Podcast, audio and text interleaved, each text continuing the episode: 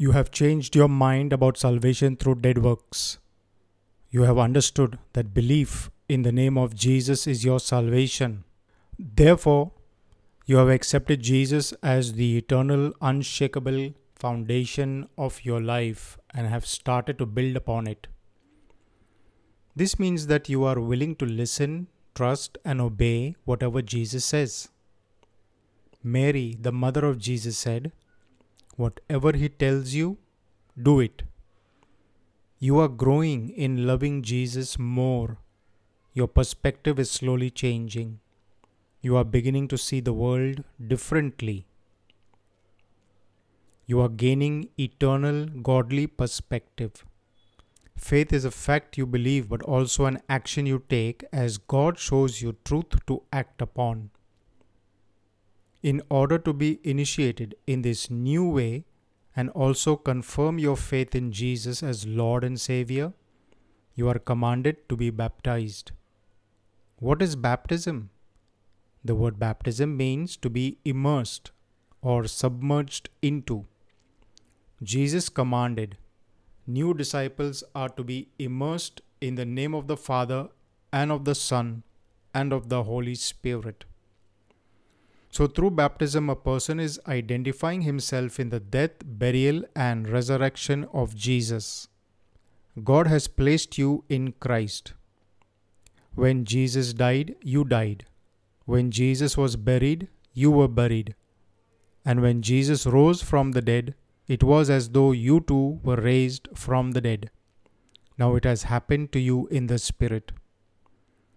As many as are baptized into Christ are baptized into his death and consider themselves dead to sin and alive to God. This is a one time act as well as a daily reckoning or counting. The old man or person is crucified with Christ. You are now to walk in newness of life. Being alive to God will be challenged. Jesus did not die with a stab of a sword or a bullet in the head or heart. He hung on the cross for at least three hours or more. He was beaten before that horribly unbearably for any normal human. I tell you this so you are prepared and not deluded into thinking that the change will be instantaneous and without a struggle or pain or frustration and perhaps failure. But the whole process has already been thought out, and every failure is covered by His grace. You are going to get up and move on whichever part of the world may you may be in or whatever might be your age. This is a necessary step for all who are serious about faith in Jesus.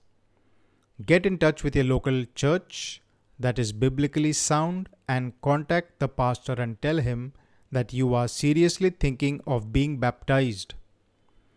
The pastor would guide you into how that would be done.